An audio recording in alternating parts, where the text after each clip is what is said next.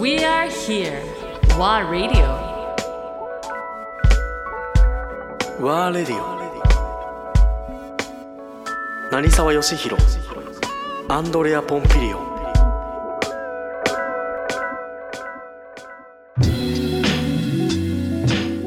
前回会った時に話したのがあようやく南仏から、まあ、パリに行くことになって、しかもロブションそうねそうだから働くことやっになぱりったそのねその時代、えーえー2000年代だね2000年のあもう2000年入ってるうん、2000年おー入ってる2000えー、とあいや入ってないいや2000入 ってないごめんなさいまだ入ってない1995、6年だねはいはい、そう、ね90あごめん もっと前だね94年とかだ、うん93年4年92年とかそれぐらいだはるか1990年遠い昔に聞こえるそなうなんかね1990年の初頭まだあ、ね前半前半ね前半ぐらいによそううん行って、もうすでにヨーロッパにもうこここの段階で78年近い期間、そうだねまあ、日本に帰らずずっといて、ちょうどね料理業界はその1990年代の、ああし前半に、いわゆるその、えー料理のその本当の意味での地方食だからまあ、それまではフランス料理とか、はいはいイタリア料理、はいはいはい中国料理日本料理、まあまあ、なんか世界の料理のまあしかも、そのなんていうんだろう集合体みたいななんかねそのうんそういう、はいはいはいその4つじゃないかっていうぐらいの確簡単なジャンル分けになっただっところがその1990年代にの前後して、いわゆるスペインの,、あのフェランアドリアという、あのエルブジというね、はいはいお店が、えーまあ、注目を浴びるようになってきたと、でその時におやっと世界中が気づいたのは、いやあのスペインってね、そんなに料理のすなんていうのかな世界であの、うん、注目される機会はそんなになかったんだけど、なかったよねそうもう彼のその登場によっていやスペイン今すごいよと一番面白いよねって、ほうだから世界で最も注目されるお店だよね、行きたいよねっていうことになった、でそうするといやスペインでできるんならっていうかね、いや俺たちポルトガルもはいはいいい食材あるし伝統文化あるし独特の料理あるよねとか、もっと言うとブラジルだってペルーだってメキシコだってっていう形で、いやもしかしたらナンバーワンを俺たちでも取れるんじゃないのっていう、その空気が一気に世界中を駆け巡った。すごいねじゃあやっぱり LVG の、まあ、誕生というかうん、フェラン・アドリアフェランとアドリアのパートナーねうん弟のアルベルト・アドリアっていうこの兄弟がいわゆるそのすごい刺激を与えたんだ、ね、そう彼らの発信したその料理であったりスタイルであったりとかっていうものが、もう一気にトップに躍り出た、うんそれが、まあ、まさにその1900年、うんあ1990年代の、うん初頭うん前後して。あの人だから実際なんだスペイン料理って歌い方でもなく、うん、そうなんだよどねっちかというとローカルというかそのもうローカル地域とクリエイティビティも当然そこに入ってローカルでもあり、いわゆるその時にもっと言うと、えーどこの国の料理というよりは、フェラン・アドリアの、はいはいえー作るものとか、はいはいフェラン・アドリアアルベルト・アドリアのクリエーション、が何なのかっていうところに一気に飛んだ、だから大革命そうかそうか大大革命国分けされなくなってきたっていうそう国もそれから人種も人種も、うん関係なく個人はいはがいえークリエイトするもので本来まああのーファッションにしても音楽にしてもそういうものじゃない。確かに、ね、何人だからどうっていうわけではなくて、えー人が感動するとか、人を喜ばせるとか、えー芸術性があるとかっていうのが一番重要だったんだけど、料理の世界でそういったものっていうのがやっぱり薄かった、どうしても何料理にこだわってたでしょ、うん、あった、まあ大体お店の外には国旗が飾られてるケースが多かったねそうそうだよねそれが大きいで例えばサッカーってさ、サッカーを何人がやるからっていうこと考えないじゃない考えるサッカーという一つのその競技というかスポーツ、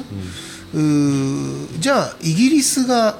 最初なのかブラジルが発祥なのかなんて誰も考えないでしょ、うんそれと同じように、その個人をしっかりと見るようになる傾向に一気に傾いた。でシェフたちの、ま、要はシェフの、まあ、仲間たち含め、そういう意識ってのはその前はあんまなかったっていうことそうだねやっぱりなんていうのまあいわゆる自分の料理のアイデンティティ自分の料理っていうクイジーンっていうのはあまりないというよりは例えば今でも日本料理、日本料理は日本人が作って日本料理ってああまあ意識が強いよね、まあそうだねお寿司なんかそうじゃないそれはそう、うん、まだまだそうね保守的というか、うんね、でもイタリア料理ってさ、アメリカに行ったら、ね、みんなが食べるのはイタリア料理だしでもっと言うとパスタなんてさ、ね、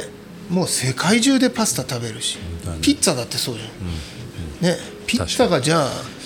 イタリアのものだっていう感覚ではなくて、もう世界みんなで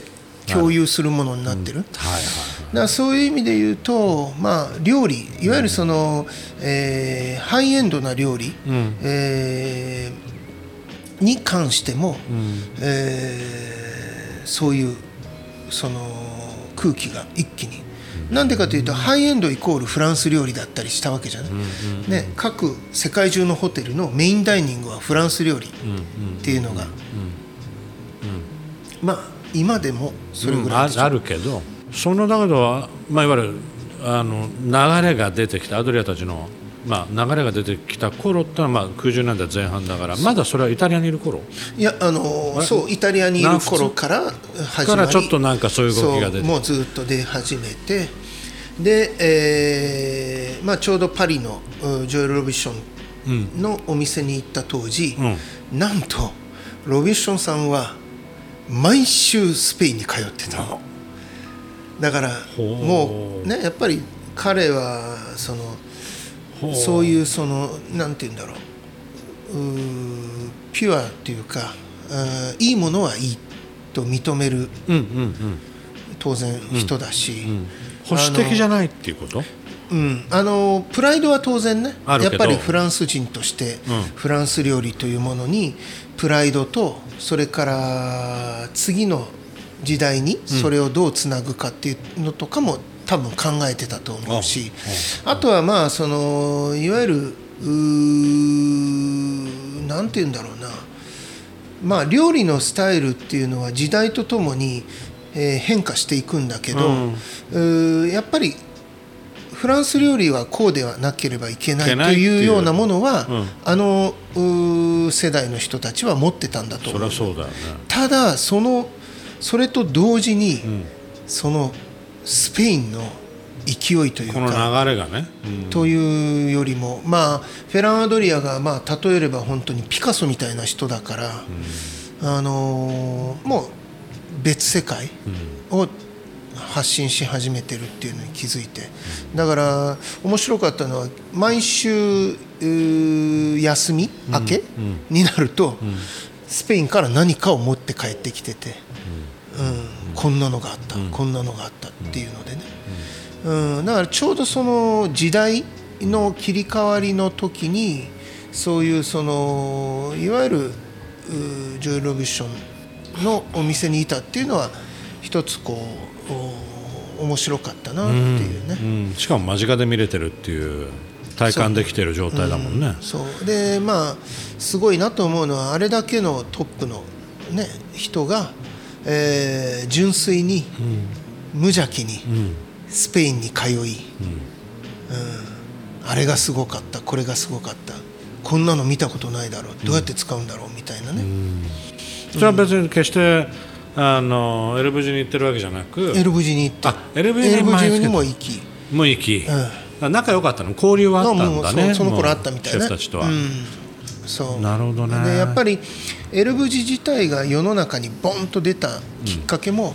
ジョエル・ロビションが認めたんだよねあ認めてしかもメディアでーはいはい実はすごい話をしてすごいところがあ今る最も行くべきレストランはスペインにあるっていうようなことを一言言うだけですごいも